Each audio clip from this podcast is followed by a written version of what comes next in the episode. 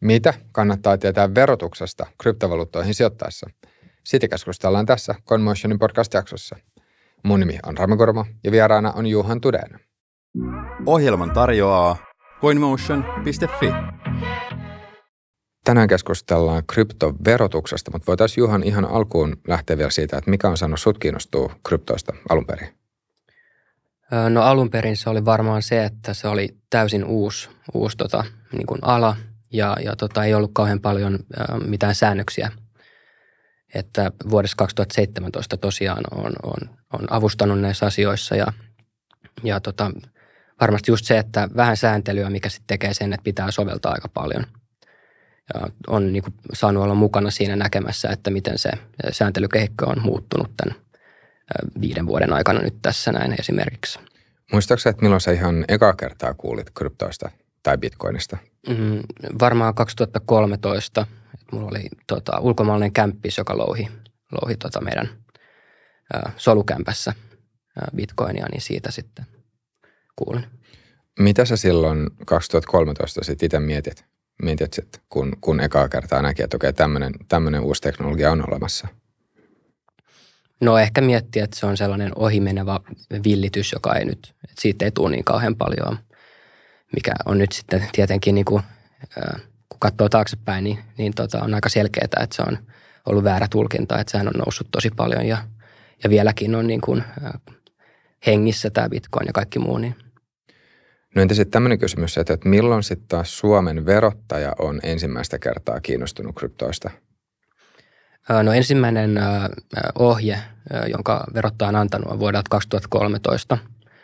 Et se oli aika sellainen raakile ja, ja siinä ei nyt käytännössä niin kauhean niin kuin tarkkaan otettu kantaa siihen, että miten asioita verotetaan, mutta Bitcoin oli pari vuotta jo ollut niin kuin vähän enemmän mainstream ja ihmisellä saattoi sitten olla jonkun verran tulojakin niistä, että sen takia varmasti on just 2013 se vuosi ollut. Minkälaisia ne ohjeet silloin 2013 oli? No käytännössä ohjeet oli niin kuin tehty bitcoinia ajatellen ja katsottiin, että virtuaalivaluutat on, on tällaisia CFD-sopimuksia, jolloin tota, voitoista meni, verot, mutta sitten tappioita ei saanut vähentää. Ja sitten kun tuli enemmän, enemmän eri virtuaalivaluuttoja, niin, niin tuli tietenkin tarvetta myöskin uudistaa näitä ohjeita, että se ei sitten vastannut enää – niitä tarpeita. Missä vaiheessa tämä mahdollisuus sitten ähm, huomioida nämä tappiot tuli?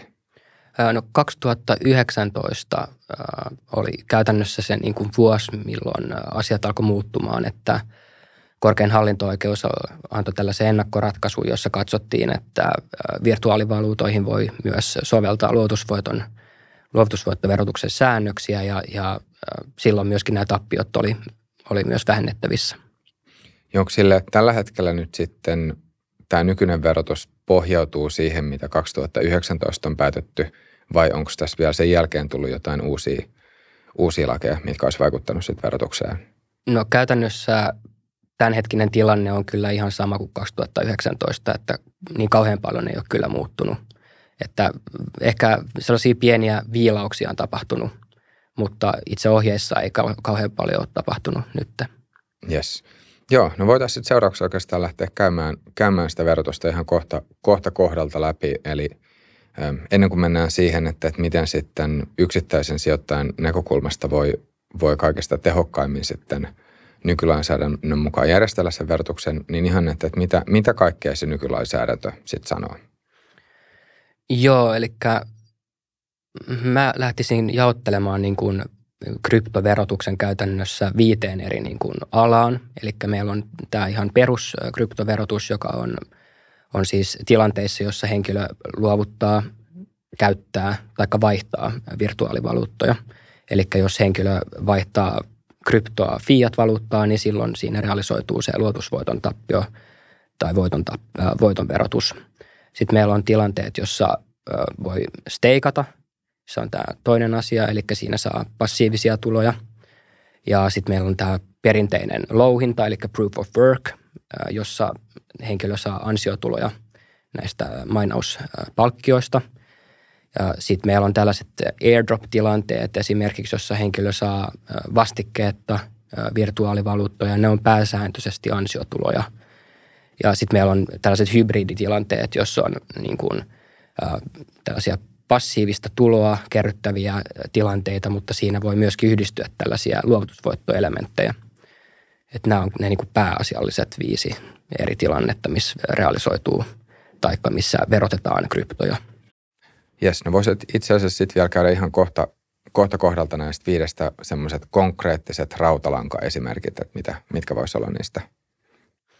Joo, no tällaiset, tai ehkä se tyypillisen tilanne, missä, missä tapahtuu jotain niin kuin verotuksen saralla äh, kryptojen, kryptoissa, niin on se, että henkilö luovuttaa tai myy äh, kryptoja ja siinä sitten äh, realisoituu joko voittoa tai tappiota, mikä pitää ilmoittaa. Sitten meillä on toiset tilanteet, jossa vaihdetaan yhtä kryptoa toiseen kryptoon ja se realisoi samalla tavalla voiton tai tappion. Sitten jos henkilö käyttää virtuaalivaluuttoja esimerkiksi, että no, ostaa jotain nettikaupasta tai maksaa jonkun laskun, niin se nähdään samalla tavalla, että siinä realisoituu sitten voitto tai tappio. Sitten tämä toinen, toinen kohta, tämä proof of stake, niin se on käytännössä sitä, että henkilö osallistuu tämän verkon ylläpitämiseen, eli hän lukitsee virtuaalivaluuttaa ja saa sitten palkkioita siitä, eli passiivista tuloa. Ja tämä passiivinen tulo, mikä, mikä saadaan, niin se verotetaan niin kuin muuna pääomatulo, muuna pääomatulona, että se on, se on verotettavaa. Onko tämä verotettavaa riippumatta siitä, että, että onko sitä kertynyttä virtuaalivaluuttaa sitten vielä vaihtanut fiateksi? Öö, joo, eli sillä hetkellä, kun henkilö saa tämän krypton vallintaansa, eli pystyy käyttämään sitä, niin se on se hetki, jolloin se myöskin niin kuin realisoituu se verotus. Eli sen, sen hetken arvolla, kun henkilö saa sen vallintaansa, niin sitten katsotaan se, sen arvo siinä. Eli teoriassa olisiko mahdollista, että jos sitten ö, olisi olemassa joku tämmöinen tämmöinen tota, sanotaan shitcoin, jonka, jota olisi mahdollista louhia, jolla hetkellisesti olisi hyvinkin korkea arvo, mikä sitten menisi nollaan, niin sitten voisi vois tulla sellainen tilanne, että, että sitten niin kuin olisi tämmöistä verotettavaa tuloa sitten kertynyt hyvinkin paljon, vaikka sitä ei olisi ehtinyt realisoimaan. No se riippuu vähän siitä tota, steikkausprotokollasta, että kuinka usein ä, sitä palkkiota ns. tuloutetaan sille, sille henkilön lompakolle. Eli niin kauan kun, sitä, kun henkilö ei pysty käyttämään sitä palkkiota, niin se ei ole myöskään realisoitunut. Eli vasta siinä vaiheessa, kun se palkkio tulee sen henkilön lompakkoon ja henkilö pystyy käyttämään sitä palkkiota, niin silloin, silloin se realisoituu. Mutta joo, käytännössä henkilöllä voi olla tosi paljon verotettavaa tuloa, mutta sitten voi käydäkin niin, että sillä ei ole mitään arvoa vielä jonkun ajan kuluttua. Yes. No sitten tuli tämä kolmas esimerkki. Joo, ja se on, se on ehkä tämä Bitcoinin niin kuin kivijalka, eli proof of work, joka on siis tämä perinteinen louhinta, jossa henkilö ylläpitää tätä lohkoketjua antamalla laskentatehoa tällä verkolle. Ja näissä tilanteissa tämä, tämä tulo katsotaan ansiotuloksi ja sähkökulut, mitkä tulee tästä louhinnasta, niin ne voi sitten myöskin vähentää ja, ja mahdolliset tietokoneen osat ja ä, esimerkiksi näytön ohjaimen hinta, niin sen voi sitten myöskin vähentää tästä tulosta.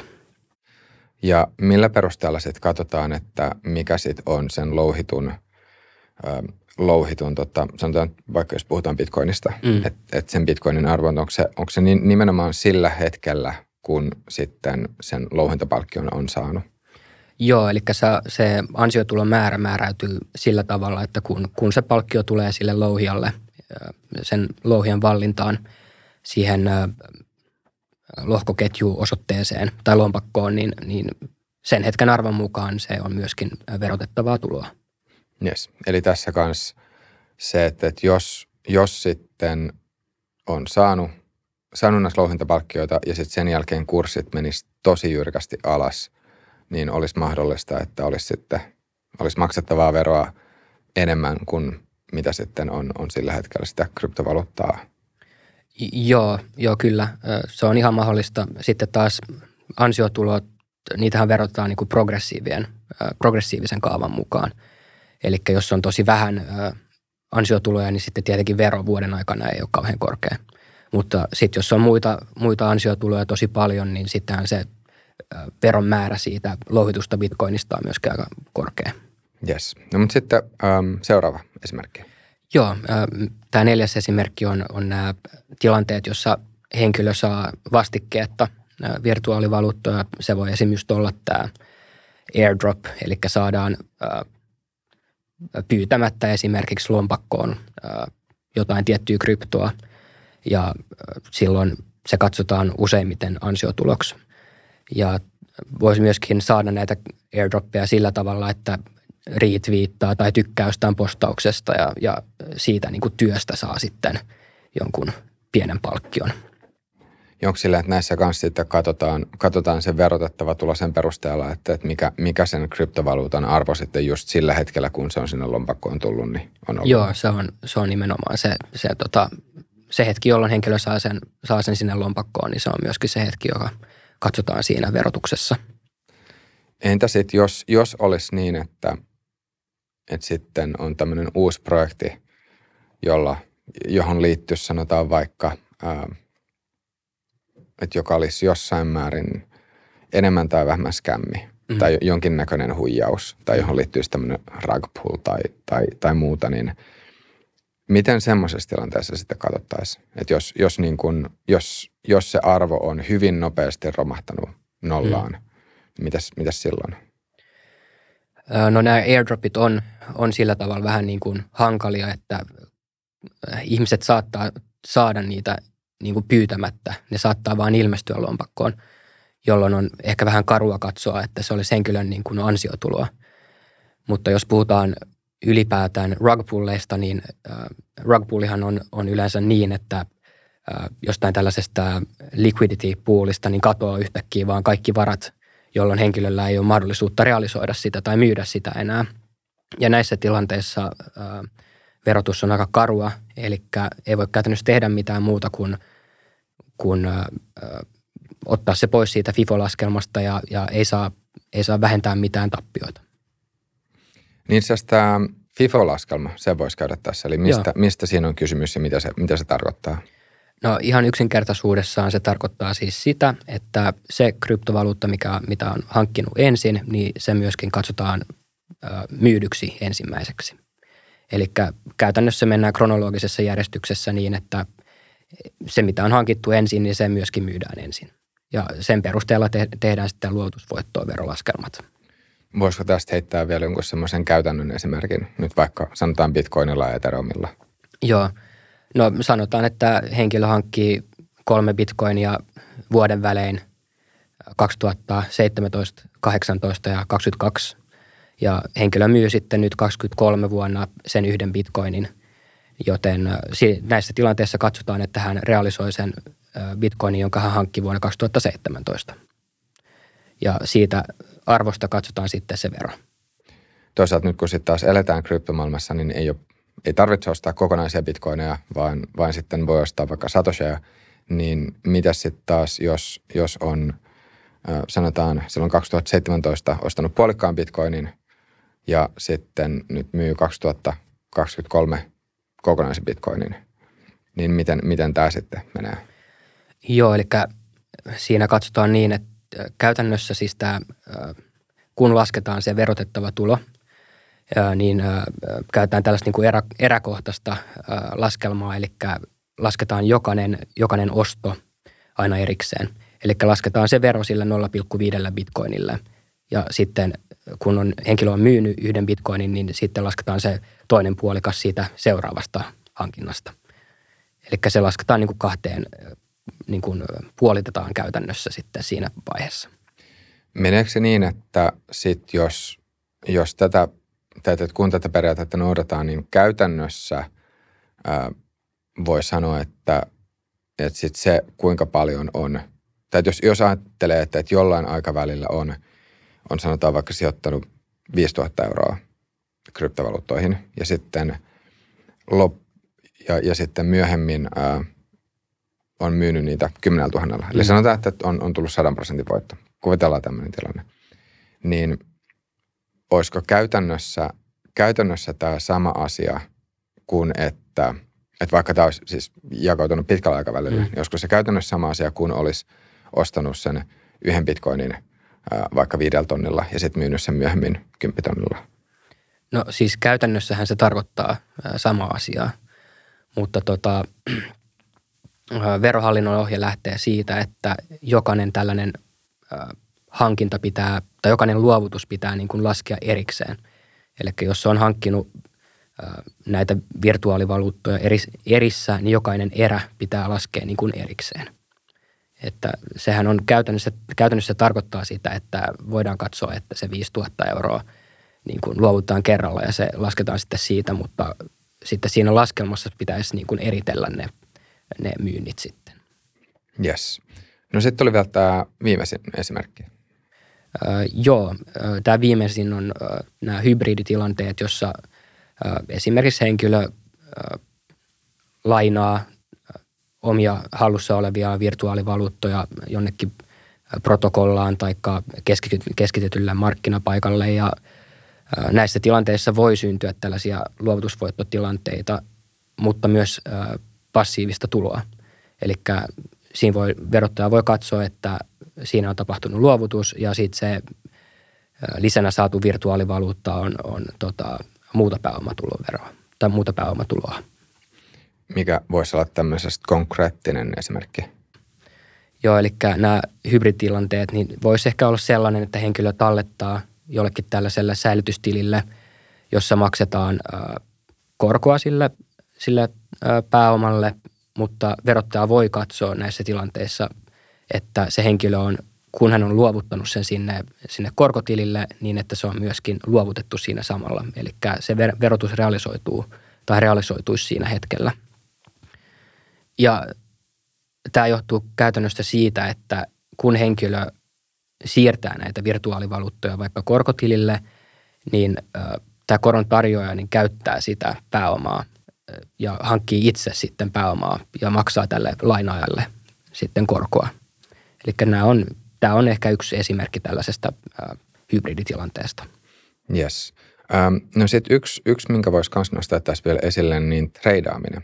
Kuvitellaan nyt semmoinen, semmoinen tilanne, jossa sitten joku on treidannut dogea vaikka viikon putkeen joka päivä ja siellä on satoja tai, tai sanotaan vaikka kym, tuhansia treidejä. Ei nyt ehkä vielä välttämättä yhdessä vuorokaudessa tule, mutta, mutta joka tapauksessa. Niin miten, miten verotus suhtautuu tämmöiseen treidaamiseen? No ei siinä käytännössä mitään kauhean kummallista ole, että jokainen luovutus niin pitäisi käytännössä ilmoittaa erikseen. Et siinä pitää tietenkin olla tosi hyvät muistiinpanot kaikista transaktioista. Et se on käytännössä se. Mutta näissä käy, kannattaa yleensä käyttää tällaisia laskentaohjelmia, vaikka Coinlia, niin, niin niillä pärjää aika hyvin. Joo, voisi oikeastaan käydä tämän Coinlin läpi, että, että miten, miten se toimii näin ihan pähkinänkuoressa. Joo, eli vaikka tällaiset niin kuin veronlaskenta ohjelmat toimii käytännössä niin, että henkilö siirtää sinne sen, sen tota Excelin, missä on ne kaikki transaktiot, ja sitten voi myöskin siirtää tai kirjoittaa sen oman lompakko-osoitteen ja sitten se importtaa kaikki ne sun transaktiot sinne ohjelmaan. Ja sitten se laskee siitä jonkunnäköisen laskelman, että missä vaiheessa on realisoitunut veroa ja, ja missä ei. Mutta tässä pitää ehkä olla vähän varovainen kyllä, koska nämä ei ole, usein nämä ei ole niin kuin, ö, optimoitu Suomen verotusta ajatellen, jolloin pitää kyllä käydä nämä kaikki treidit kuitenkin läpi – ja katsoa, että kaikki on oikein. No sitten jos niitä tradeja on 10 000, niin onko ne kaikki käytävä manuaalisesti yksittäin läpi vai voiko siinä sitten hyödyntää jonkinnäköistä automaatioa? Joo, kyllä niin kuin pääsääntöisesti olisi tietenkin toivottavaa, että tota, henkilöt käy nämä kaikki läpi ihan vaan sen takia, että siellä saattaa olla niitä virheitä ja jos siellä on virheitä, niin silloin se, se veron määrä ei ole oikein. Mutta kyllä nämä ää, laskentaohjelmat on aika, aika hyviä siinä, että ne saa kaikki, kaikki tota treidit sinne ainakin sisään ja sitten sen jälkeen ne pystyy ainakin jonkunnäköisen tuloksen määrittämään aina per trade. No entä jos miettii sitten ihan ylipäänsä sitä, sitä dataa, mitä sitten nyt vaikka Coinliin, mm. Coinliin sitten voi syöttää, niin ä, mistä sen datan, mistä sen datan saa niin sanotusti eksportattua? Eli, eli millä tavalla sen datan saa siihen muotoon, että, että se on sitten Coinliin, Coinliin analysoitavissa tai, tai laskettavissa? Öö, joo, siis tällainen importtaaminen esimerkiksi nyt Coinliin, niin sen voi tehdä joko niin, että ottaa tämän transaktiohistorian ja sitten lataa sen sinne. Taikka sitten voi käyttää tällaista automaattista apia ja se tulee sitten suoraan sinne tuota Coinliin. Sitten toinen vaihtoehto on se, että jos käyttää näitä omia lompakoita, niin laittaa sen lompakko-osoitteeseen, lompakko-osoitteen sinne Coinliin ja se sitten hakee ne kaikki transaktiot sieltä lohkoketjusta. Kuinka luotettavia nämä apit sitten on? Joo, niistähän on ollut aika paljon puhetta ja on ollut näitä häkkäyksiä. Yleensä mä kyllä itse käytän ihan Exceliä, että, että tota, lataan sen Excelin sieltä ja tota, lataan sen sitten Coinlin siitä. Että pitää olla varovainen ja sitten varmaan harkita itse, että minkälainen riski siinä on sitten. Entä sitten lompakon osoitteen antaminen mm. Coinlin käyttöön, niin onko se taas sitten turvallista? No, kyllä mä katsoisin, että se on aika turvallista. Että se on kuitenkin se julkinen osoite, joka on käytännössä niin kuin ihan vapaasti tiedossa lohkoketjussa, että ää, en mä näe siinä mitään sen enempää riskiä. Jep. Ehkä tässä on just taas hyvä muistuttaa, että, että jos, jos sitten jostain syystä Coinli kysyisi ää, tätä seed phrasea tai sitä, sitä salausavainta, niin silloin se olisi sen merkki, että nyt sitten käyttää jotain muuta kuin sitä oikeaa koinlia. Että et se koinli ei missään tilanteessa kysyisi, kysyisi mitään, mitään lompakon salasanaa ikinä. Joo, juuri näin. Yes. Um, no sitten yksi, yksi asia, minkä voisi tässä näin käydä, käydä läpi, on se, että, että miten, miten sitten tämä verotus toimii ajallisesti. Että jos, jos miettii nyt sitä, että, että milloin, milloin nämä verotulot sitten pitäisi ilmoittaa? Joo, eli äh, nämä verot lasketaan aina niin kuin, äh, verovuosikohtaisesti, eli yksi kalenterivuosi tammikuusta joulukuuhun ja yleensä se esitäytetty veroilmoitus tulee jossain huhti-toukokuun välissä ja yleensä se on myöskin se, se tai yleensä se verovelvollisen päivämäärä ilmoittaa tulot on, on jossain siinä toukokuussa. Jes. No voisiko tuon vielä kanssa pukea silleen esimerkin muotoon? Joo, eli jos henkilö on tehnyt tradeja koko vuoden aikana, niin, niin hän ensinnäkin ottaa nämä kaikki transaktiohistoriat näistä kauppapaikoista ja sitten hän koostaa jonkunnäköisen luovutusvoittolaskelman. Voi käyttää sitä verohallinnon FIFO-laskuria mikä on aika, aika ehkä huono, taikka sitten jotain just laskento-ohjelmaa. Ja sitten kun on se verotettava tulo selvillä, niin sitten se tulee ilmoittaa omaverossa. Ja sen voi joko ilmoittaa ihan transaktiokohtaisesti, eli yksi trade kerrallaan. Jos tradeja on tosi paljon, niin sitten se on erittäin aika, aikaa vievää. Eli sitä ei nyt ehkä voi suositella. Toinen vaihtoehto on se, että ilmoittaa kaikki kerralla, eli tekee käytännössä tällaisen niin kuin, koonnin niistä kaikista voitollisista ja tappiollisista transaktioista ja ilmoittaa ne. Ja sitten oma verosta tulee, tulee sitten tieto siitä, että kuinka paljon, kuinka paljon pitää nyt sitten maksaa veroa tai kuinka paljon tappioita on tehnyt. Pitääkö verottajalle toimittaa nämä, sanotaan, että jos, jos nyt sitten on esimerkiksi hyödyntänyt Coinlia – koinlia siihen, että, että laskee, että mikä sitten se loppu, lopullinen verotettava, verotettava tulo sitten olisi, niin ö, pitääkö verottajalle toimittaa sitten nämä koinilaskelmat tai pitääkö verottajalle toimittaa myös sitten se, se data, mikä on sitten kauppapaikoista peräisin? No usein kyllä se, se koinin raportti riittää. Se on aika hyvä, tai yleensä kaikki nuo laskentapalvelut, niin ne tekee ihan hyviä, hyviä tota laskelmia ja ne on helppo lukea. Että se riittää yleensä kyllä vero, verohallinnolle. Öö, mä sanoisin kyllä näin, että kyllä se kannattaa liittää se, se laskelman mukaan. Et sitten ei ainakaan tule niitä lisätietopyyntöjä niin, niin tota helposti. Yes. Um, no mitä muuta sitten vielä pitäisi, pitäisi tietää verotuksesta Suomessa? No varmasti ehkä tärkein asia on ymmärtää se, että jokainen tällainen käyttötilanne, niin se realisoi aina sen, sen verotuksen. Ja näitä erinäisiä luovutuksia tulee aika helposti aika paljon, joten siinä pitää olla aika tarkkana, että ymmärtää, että voi olla tällaisia erinäisiä tilanteita, jossa joutuu sitten maksamaan veroa. Että sitä ei ehkä aina tule ajatelleeksi suoralta kädeltä. Että se on nyt se yksi sellainen asia. Mitkä, mitkä voisivat olla sellaisia esimerkkejä tämmöisestä tilanteesta, joiden ei välttämättä ajattelisi olevan sitten verotettavaa tuloa? Um, no esimerkiksi tilanteet, jossa, jossa tota, no yksi tällainen tyypillinen esimerkki on esimerkiksi se, että jos äh, tallettaa vaikka AVn, äh, steikkaa AVessa, niin jos äh, ottaa joku helppo vaihtoehto, että steikkaa AV-tokenia ja saa sitten vastineeksi sitä steikattua aavetta, niin siinähän voisi ajatella, että siinä ei tapahdu mitään luovutusta, mutta siinähän tapahtuu kuitenkin sellainen krypto-kryptovaihto, joka realisoi sen verotuksen, jolloin jos on hankkinut sen AVn kolikot tosi kauan sitten aika halvalla, niin sit siinä voi tulla yllätyksiä siinä, että pitääkin maksaa aika paljon veroja.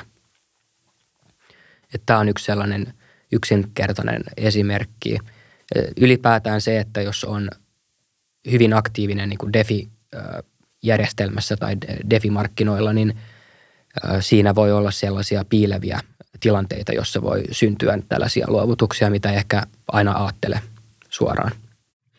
No entä sitten taas voitot ja tappiot ja tappioiden vähentäminen, että miten se toimii Suomessa? Just kun sanoit, että 2000, että vasta 2019 ylipäänsä oli sitten mahdollista ottaa huomioon nämä tappiot, mutta että miten, miten nämä tappiot sitten voi vähentää nykyisellään? Joo, eli tappiot voi vähentää kaikista pääomatuloista. Eli jos, jos henkilöllä on vaikka vuokratuloja ja saa siitä vuokratuloja, niin henkilö, jos hän tekee kryptoilla tappioita, niin hän voi vähentää ne tappiot niistä vuokratuloista esimerkiksi. Että se on, se on yksi tapa. Ne on siis vähennettävissä kaikista pääomatuloista.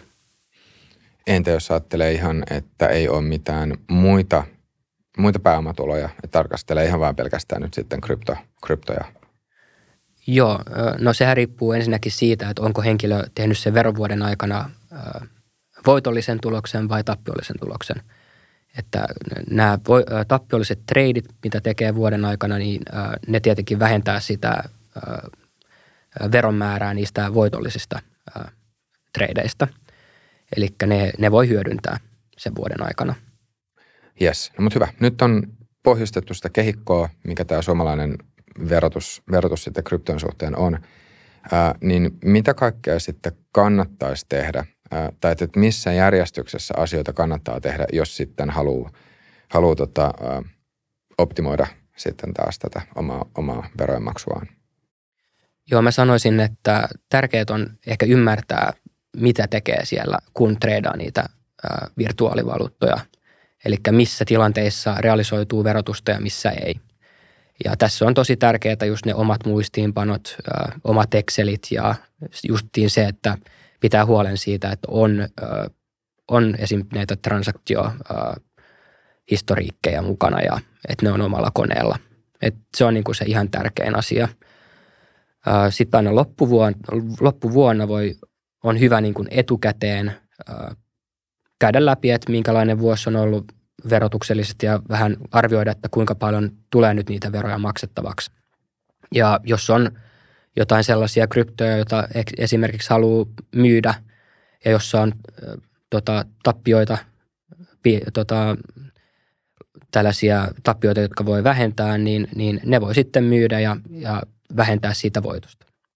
Voiko olla sellainen tilanne, jossa sitten on kannattavaa myydä ää, tietyt kryptot ennen vuodenvaihdetta kuin vasta vuodenvaihteen jälkeen? no kyllä sellaisia tilanteita varmasti esiintyy. Et, e, e, varmasti, jos on sellaisia tilanteita esimerkiksi, että ei halua ensi vuonna sitten omistaa sitä tiettyä kryptoa ja sulla on siinä kryptossa tappioita, niin jos sä realisoit sen sen veron vuoden aikana, niin sitten se otetaan huomioon myöskin. Eli se vähentää sitten sitä verotettavaa tuloa. Ja sitten voi myöskin olla sellaisia tilanteita, että on omistaa vaikka jotain kryptoa ja se on tosi paljon matalammalla arvolla kuin mitä siitä on maksanut ja sen voi sitten myydä ennen vuodenvaihdetta ja ensi vuoden puolella voi ostaa sen sitten takaisin, jolloin saa sen tappion siitä ja, ja ensi vuoden puolella saa sen sitten takaisin salkkuun. Eli siinä hyödynnetään, hyödynnetään sitten sitä tappiota, mikä siitä syntyy. Niin itse asiassa voisi tarkastella sellaista tilannetta, että, että on henkilö, joka olettaa, että seuraavana vuonna ei olisi ollenkaan voittajatiedossa. Ja siis tähän on tietty asia, mitä kukaan varmuudella ei voi tietää, mutta jos, jos nyt sitten olettaa, että on karhumarkkina ja mitään voittoja ei olisi tulossa, niin olisiko silloin jotenkin tosi hyödyllistä sitten myydä, myydä sitten tietyt tappiolliset kryptot nimenomaan ennen vuoden vaihdetta, jotta ne pystyisi, pystyisi sitten vähentämään – ää, sitten taas sen vuoden voitoissa vai, vai kuinka? Joo, kyllä se, näin, voin, näin voi kyllä tehdä, jos, jos, jos katsoo, että haluaa vähentää sitä omaa verotettavaa ää, määrää sen vuoden aikana. Ja sitten jos käviskin niin, että on enemmän tappioita kuin, kuin voittoja sen, sen vuoden aikana, niin ne, ne tappiot ei häviä minnekään, vaan niitä voi myöskin hyödyntää sitten seuraavana viitenä vuotena. Eli siinä ei niin kuin menetä mitään heti. Niin, aivan. Mutta jos sitten taas vaan haluaa sillä hetkellä maksaa vähemmän veroa, niin sit se on, se on, että silloin se kannattaisi myydä. Silloin, ne tappiolliset kryptot kannattaisi myydä sitten just taas ennen vuoden vaihdetta. Joo, eli ähm, pääsääntö on se, että se tappio pitää tehdä ennen sitä, sitä voittoa, jotta sen äh, tappion voi vähentää siitä voitosta. Eli jos, jos haluaa sen koko verovuoden äh, verokertymää vähentää, niin silloin voi just realisoida niitä tappiollisia positioita. Mutta jos sitten sitä esimerkiksi jostain syystä ei, ei sitten tota, muistakaan tehdä, niin on edelleen mahdollista sitten vähentää niitä tappioita sitten sen seuraavan viiden vuoden aikana. Joo, kyllä. Kyllä juuri näin, mutta siis yleensähän kun ilmoitetaan oma veroon, niin se menee ihan automaattisesti. Kunhan on tehnyt niin kuin realisoinut sen tappion, niin, niin se tekee, se, se oma verossa tehdään se niin kuin automaattisesti sun puolesta. Yes. No sitten seuraavaksi voitaisiin käsitellä, että milloin taas on hyödyllistä tai ylipäänsä onko hyödyllistä perustaa sitten tämmöistä omaa sijoitusyritystä kryptojen tai kryptoja varten? No joo, se, se riippuu tosi paljon niin kuin sen henkilön ää, käytettävässä olevasta ä, omaisuusmäärästä ja, ja siitä, että kuinka, kuinka paljon haluaisi niin kuin lähteä sijoittamaan sitten sen, sen yhtiön kautta. Mutta jos näin heti alkuun sanotaan, niin tota, jos henkilö omistaa jo ä, kryptoa, niin harvemmin on, on kannattavaa siirtää niitä sinne tota, yhtiöön, koska se usein sitten laukaisee sen ä, luotusvoittoverotuksen – jolloin, jolloin maksetaan veroa ennen kuin ne on jo edes päässyt sinne yhtiöön ne varat. Minkälaisessa tilanteessa sitten tämmöisen sijoitusyhtiön perustaminen olisi, olisi sitten fiksua? No varmasti, tai, tai onko semmoista tilannetta? No voi varmasti olla sellaisia tilanteita, missä se voisi olla kannattavaa. Että jos joku käy hyvin suurissa määrin kauppaa, treidaa paljon ja, ja volyymit on isoja ja summat on suhteellisen isoja, niin sitten se voi kyllä kannattaa. Siinä pitää sitten vaan huolehtia siitä, että se, se toiminta on, on elinkeinotoimintaa, jolloin sitten myöskin tappiot saa vähentää yhtiön verotuksessa. Entä sitten voiko sanoa sitä, että onko jotain tiettyä rahasummaa, minkä alapuolella vielä ei sitten tämmöistä sijoitusyhtiöä erikseen kannattaisi perustaa? Mm, no mitään niin kuin kiveen hakattua rajaa ei nyt varmaan ole, että mikään hän ei niin kuin estä sitä, että henkilö vaikka pienemmälläkin summalla lähtisi sijoittamaan yhtiön kautta, mutta se ei sitten ehkä ole taloudellisesti kannattavaa. Mutta jos nyt jotain sanoisi, niin ehkä puoli miljoonaa tai, tai enemmän, niin se voisi sitten olla sellainen summa, mitä ehkä voisi ajatella. Et siinä ehkä se, se hyöty – voisi ylittää sen mahdollisen harmin siinä. Eli sen alapuolella vielä kannattaa, kannattaa hoitaa ihan yksityishenkilönä. No niin kuin mä sanoin tuossa alussa, niin kaikki riippuu vähän siitä, että onko kyseessä jo olemassa olevien kryptojen siirtämisestä vai, vai haluaisiko henkilö niin kuin puhtaalta pöydältä lähteä, lähteä sijoittamaan, niin, niin kyllä mä sanoisin, että se on aika lailla se raja. Mitkä voisivat olla sitten niitä hyötyjä, minkä takia tämmöisen sijoitusyhtiön sitten perustaisi? No varmasti yksi just on se, että pystyy kerryttämään sitä, sitä omaisuusmassaa sinne yhtiöön ja, ja jos on muutakin sijoitustoimintaa, niin, niin sitten saa käytännössä kaiken saman niin kuin yhtiön alle. Eli jos vaikka sijoitusyhtiö tai joku muu yhtiö myöskin omistaa asuntoja tai arvopapereita tai muuta omaisuutta, niin, niin sitten sit sen saa kätevästi saman paketin alle.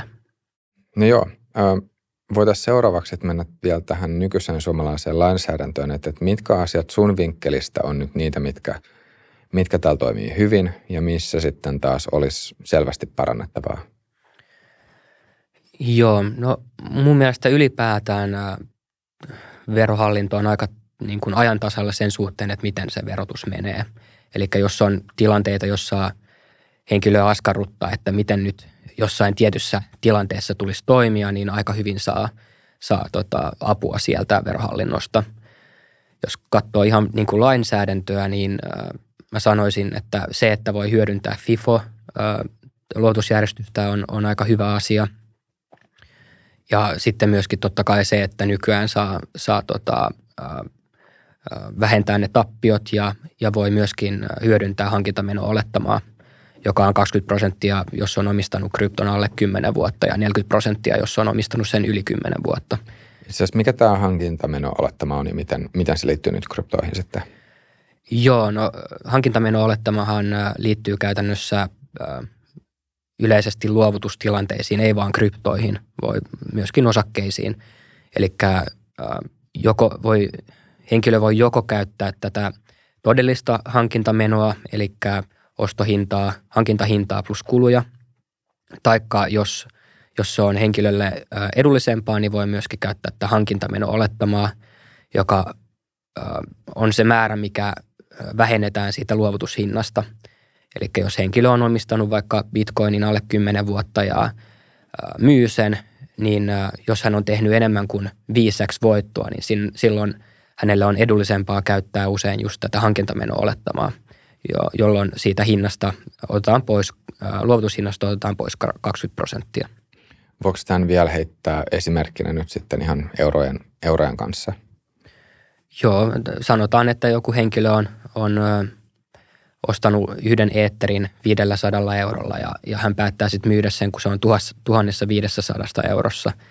Niin jos käyttää tätä oikeaa hankintahintaa ja kuluja, niin silloin hänen kulu on 500 euroa – ja luovutushinta on 1500, jolloin siitä 1500 vähennetään se 500. Voitto on 1000 euroa.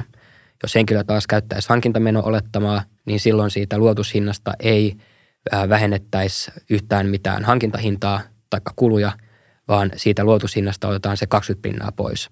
Eli se on 300 euroa, jolloin voitto olisi 1200 tässä tilanteessa henkilölle on edullisempaa käyttää todellista hankintahintaa sekä kuluja. Yes. Ja sitten jos ottaa semmoisen esimerkin, missä sitten taas olisi hyödyllistä tai olisi fiksua hyödyntää sitä hankintamenoa olettamaan. Joo, no me voidaan vaikka ottaa sama tämä eetteri.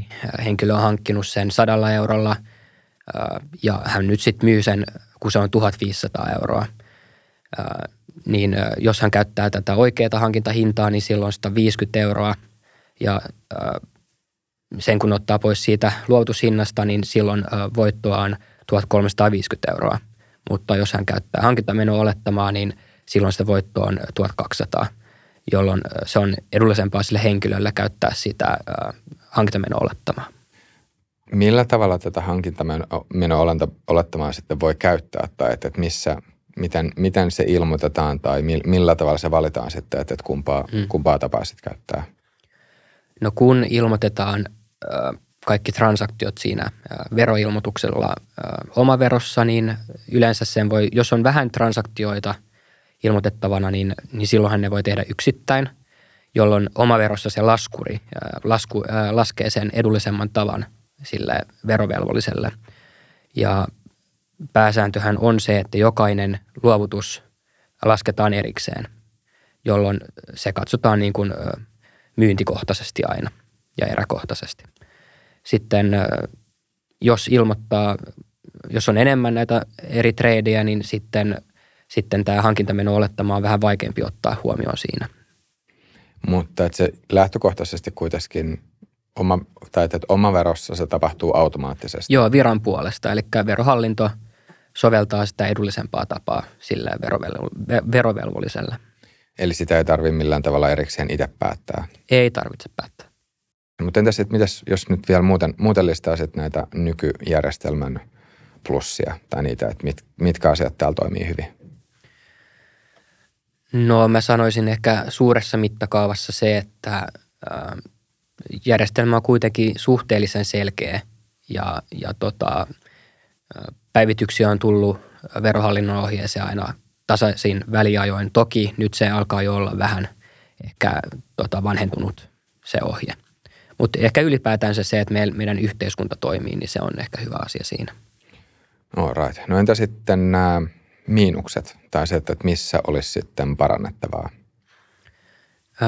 No yksi sellainen seikka, mikä ehkä tulee nyt mieleen, on se, että virtuaalivaluuttoja ei, ei samaisteta verotuksessa arvopapereihin, joihin, jolloin tota, kryptoihin ei voida soveltaa täysin samoja säännöksiä.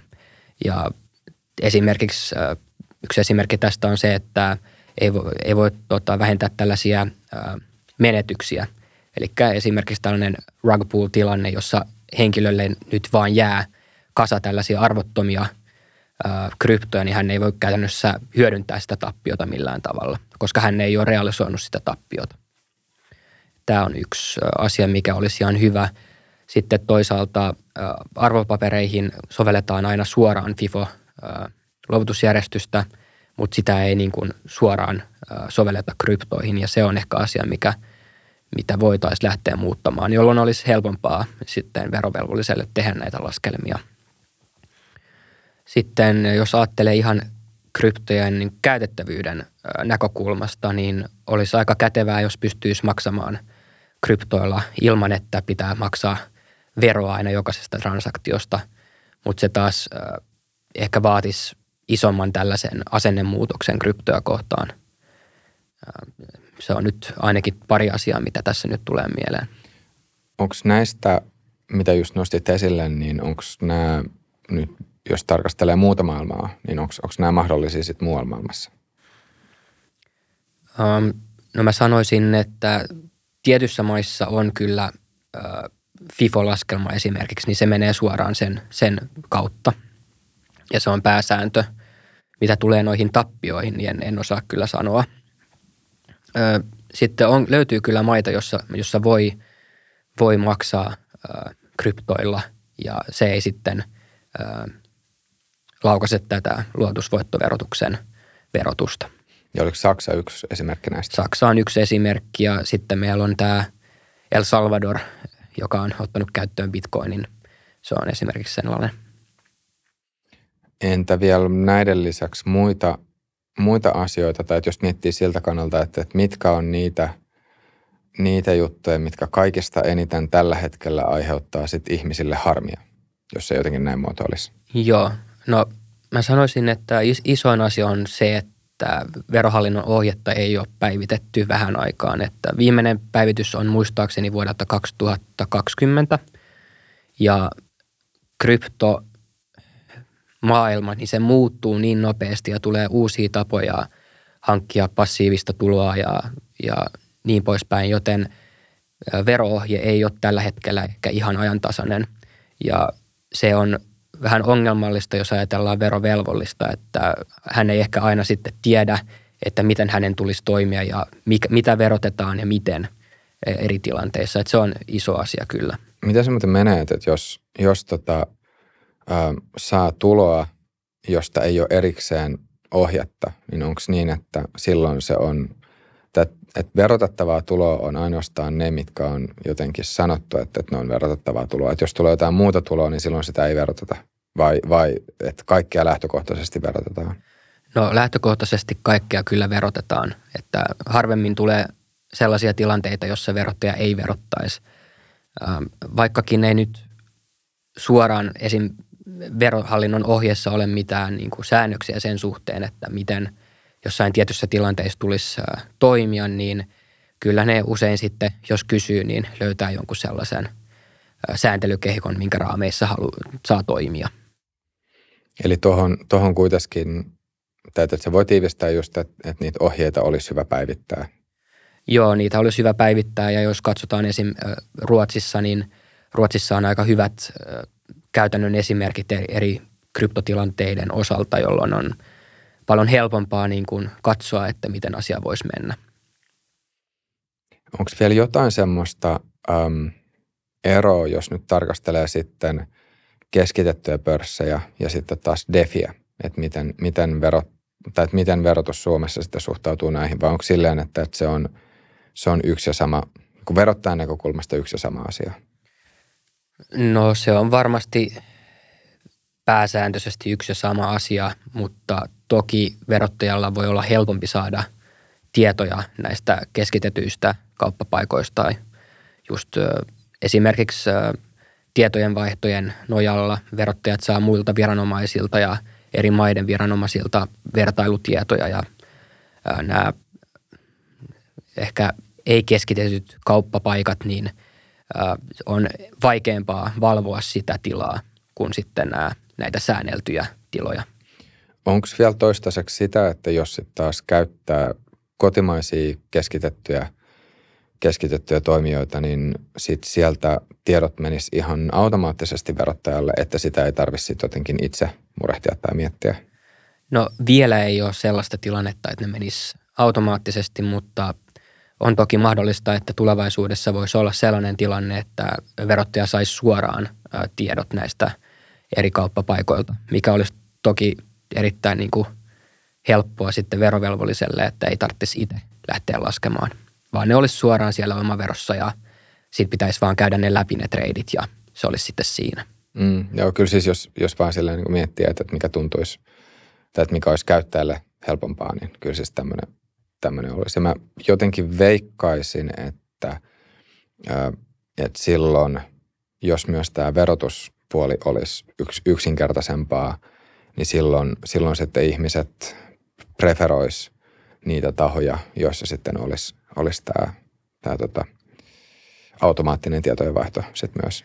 Joo, sitten siinä on ehkä vaan se, että toi palveluvalikoima niin kun, on tietenkin vähän eri sitten keskitetyllä ja ei-keskitetyllä markkinapaikalla, että DeFi maailmassa voi tehdä aika paljon sellaista, mitä ei ehkä sitten siellä kauppapaikalla voi tehdä. Toki, toki. Mutta jos miettii tavallaan semmoista – ähm, semmoista henkilöä, jolla nyt vielä ei ihan hirveästi olisi kokemusta sitten, sitten ylipäänsä kryptoista. Et jos miettii semmoista help- helppoa lähestymistapaa. Joo, no siis olisihan se niin kuin hallinnollisesta näkökulmasta paljon helpompaa, että kaikki menisi suoraan ja pitäisi vaan painaa OK sen jälkeen. Jep. Ähm, no entä muuten, jos, jos sitten taas miettii vielä kryptomaailman kehitystä ja sitä, että mihin suuntaan mihin suuntaan silleen niin kuin koko, koko lohkoketju tai Web3-maailma on menossa, niin miten, millä tavalla sä itse näet tämän, tämän kehityksen? No ehkä tärkein asia on se, että se käyttäjäkunta kasvaa koko ajan ja kryptoilla voi tulevaisuudessa varmaan tehdä paljon enemmän asioita ja, ja lohkoketjua voi hyödyntää myös monissa muissa asioissa kuin nyt tällä hetkellä. Mutta mennään just tällaisen ehkä enemmän hajautetun ää, toimintamallin ää, sellaisena, mikä ehkä on tulevaisuudessa tärkeämpi. Millä tavalla tai mitkä, mitkä sun mielestä on niitä signaaleita, jotka sitten osoittaa siihen suuntaan? No varmaan tämä, tämä hajautetun sosiaalisen median niin kuin – markkinoille tulo tällä, tämän viime vuoden ja tämän vuoden aikana nyt, niin se voi olla yksi sellainen. Ja ehkä se, että henkilöillä, jotka tuottaa vaikka materiaalia tai kontenttia tänne verkkoon, niin he voi sitten itse päättää siitä, että miten, miten he haluaa saada sitä maksettua ja ja he voivat niin kuin paremmassa määrin päättää, miten sitä käytetään. Niin viittaako siihen, että, että jos tulee, jos tulee tämmöisiä hajautettuja, hajautettuja somealustoja, niin sitten sisällöntuottajat sais niillä alustoilla sitten palkkioita esimerkiksi kryptojen muodossa? No esimerkiksi sillä tavalla, että on, on, tulee tällainen niin kuin uusi segmentti, jolla voi sitten tienata rahaa. Jep. Yksi asia vielä, minkä voisi vois käydä läpi, äh, mitä sivuttiin itse asiassa ennen, ennen tota, kun pistettiin tämä nauhoitus päälle, niin verovelka. Eli, eli jos siihen vielä, vielä pikkasen sukeltaisi, että mistä, mistä siinä on kysymys ja, ja tota, mitkä, minkälaisia riskejä, riskejä sitten on ja mistä, mistä ihmisten olisi syytä olla tietoisia? Joo, verovelka totta kai tosi epämiellyttävä asia, mutta käytännössä siis siinä on kyse siitä, että on tehnyt tiettynä verovuotena paljon voittoa ja sitten kun vuosi vaihtuu, verovuosi vaihtuu, niin se krypto, mitä henkilöllä on hallinnassaan, niin sen arvo laskee, jolloin voi tulla sellaisia tilanteita, joissa henkilöllä on enemmän maksettavaa veroa kuin on sitten pääomaa siellä kryptoissa, jolloin henkilö ei käytännössä pysty maksamaan velkaansa pois. Mitkä on niitä toimenpiteitä, joilla sitten – yksittäinen käyttäjä pystyy pitää huolen siitä, että tämmöistä verovelkaa ei synny, niin mitä, mitä sanoisit siihen? No kyllä se lähtee siitä, että tietää mikä on verotettavaa ja mikä ei ja pitää just huolta siitä muistiinpanovelvollisuudesta ja, ja latailee niitä transaktiohistorioita ja vähän käy niitä läpi, että mitä siellä on tapahtunut sen verovuoden aikana. Ja sitten myöskin se, että varautuu siihen tulevaan veronmaksuun. Eli jos jos vaihtaa, tekee jotain isoja treidejä, niin pidättää ehkä tietyn osan siitä voitosta, jotta pystyy sitten tulevaisuudesta maksamaan pois niitä veroja. Että ei vaan tuudittaudu siihen tilanteeseen ja tuhlaa kaikkea, koska valitettavasti siitä pitää kyllä sitten maksaa ne verot myöskin sitten seuraavana vuonna. Voiko olla sellaisia tilanteita, joissa sitten just olisi kannattavaa miettiä, miettiä sitä myynnin ajankohtaa. Sanotaan siis, että, että semmoisesta, että mikä voisi olla esimerkki, jos, jos se sitten ähm, kannattaisi, sanotaan vaikka, että jos, jos sitten Bitcoinista tai Etheristä on tullut voittoa, niin ähm, että kannattaa nimenomaan myydä vuoden viimeisenä päivänä ja milloin sitten taas, mikä olisi tilanne, jos se sitten kannattaa myydä nimenomaan taas vasta seuraavana päivänä, eli vuoden ensimmäisenä päivänä? No käytännössä siinä ei ei ole niin paljon ehkä eroa, mutta jos sanotaan, että jos on verovuoden aikana tehnyt tappioita, niin jos sitten käviskin niin, että yhtäkkiä loppuvuoteen tulee joku kauhea bullrun, niin silloinhan sen pystyy neutralisoimaan sen, sen tappion ja voiton, jolloin, jolloin siitä sitten ei, ei maksetakaan mitään veroa loppupeleissä. Eli päästään nollasummapelillä nolla tulokseen. Mutta oliko se niin, että sitten kuitenkin ne tappiot on – on hyödynnettävissä seuraavan viiden vuoden ajan. Kyllä. Mutta sitten kuitenkin, kuitenkin voi sanoa, että tässä, että vaikka se olisi niin, että sen viiden vuoden aikajänteellä sen veron, maksetun veron määrä olisi sama, mutta nyt vaan sitten jos, jos ne myy sitten vuoden viimeisenä päivänä, niin sitten sit vaan sen rahan saa nopeammin tietysti mielessä itselleen.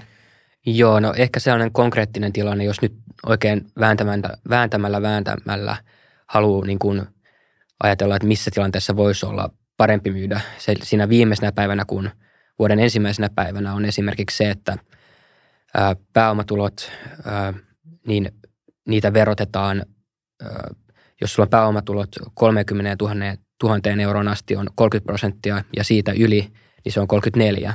Eli jos, jos on ää, alle 30 000 euroa vuodessa tehnyt voittoa, niin silloin voisi ehkä jaksottaa ne kahdelle vuodelle, jolloin se 4 prosenttia ei sitten mene yli siitä.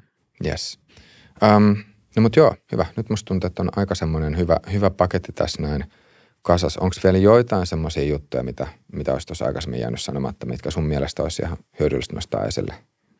Joo, no, jos nyt pitäisi jotain tälleen tiivistä, että mitä kannattaa pitää, pitää mielessä, niin ehkä on just se, että – että seuraa ehkä vähän sitä omaa treidausaktiviteettiään ja, ja on ajalla sen suhteen, että kuinka paljon voittoja ja tappiota on tehnyt ja sitten voi suunnitella niitä myyntejä paremmin myöskin etukäteen.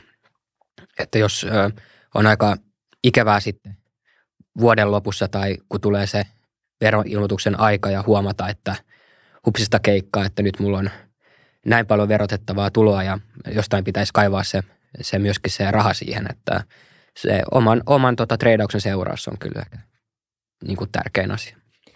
Entä semmoinen tilanne, jossa sitten aikaisemmin syystä tai toisesta olisi sitten, olisi sitten jäänyt veroilmoitus tekemättä, mutta nyt heräisi siihen, että ei perhana, muuten nyt on muuten viimeisen vaikka kahden vuoden aikana nämä ilmoitukset tekemättä. Ähm, mutta mitään voittoja ei ole sinänsä vielä Fiatex muuttanut, mutta joka tapauksessa siellä, että siellä kryptomaailman sisällä on tehnyt asioita, niin miten, miten tämmöisessä tilanteessa sitten kannattaisi toimia?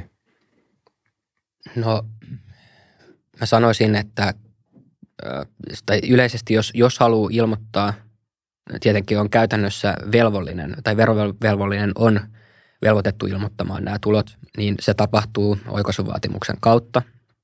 Ja käytännössä siinä sitten haetaan oikaisua niille verovuosille. Ja esim. tässä sun esimerkkitapauksessa, niin vaikka ei ole vaihtanut mitään fiattiin, niin todennäköisesti siinä on kuitenkin realisoitunut voittoja, jolloin, jolloin pitää kyllä val, niin kuin, olla valmistautunut siihen, että joutuu maksamaan veroja sitten sen oikaisuvaatimuksen myötä.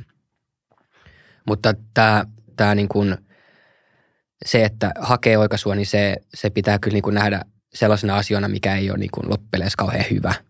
Eli se on, se on sitten vähän huonompi tilanne siinä vaiheessa, jos on tosi paljon veroja maksamatta. Mutta jos on siinä tilanteessa, niin voiko sanoa, että on kuitenkin parempi sitten hakea se oikaisuvaatimus, kun jättää kokonaan hakematta ja toivoa, että verottaja sitten ei tiedä, että mitä on tapahtunut? Joo, ehdottomasti siis kannattaa itse hakea sitä, sitä oikaisua, koska jos sitten jää myöhemmin esimerkiksi verotarkastuksessa kiinni, niin se näyttää paljon pahemmalta, että, että ei ole ilmoittanut, kun että on ilmoittanut, mutta kuitenkin tehnyt väärin. Eli oma-aloitteisesti kannattaa kyllä kyllä sitten hakea vaan oikaisua ja, ja vaan valmistautua siihen, että siinä saattaa tulla verot maksuun. Eli jos nyt vielä tiivistää, että kannattaa siis kaksi, kaksi asiaa, että on huolellinen ja pitää, pitää sitten hyvät muistiinpanot siitä, että mitä kaikkea on tehnyt. Ja kolmanneksi vielä, että ilmoittaa ne sitten verottajalle. Just näin. Mutta jos hyvä, laitetaan pakettiin. Eli Juhan, oikein paljon kiitoksia vierailusta. Kiitos paljon. Ja kiitos kaikille katsojille ja kuulijoille. Jos tykkäsit jaksosta, pistä peukkua. Ja jos haluat nähdä ja kuulla lisää kryptoaiheista kontenttia, ota ihmeessä CoinMotionin kanava tilaukseen. Ja me nähdään ja kuullaan taas seuraavassa CoinMotionin podcast-jaksossa.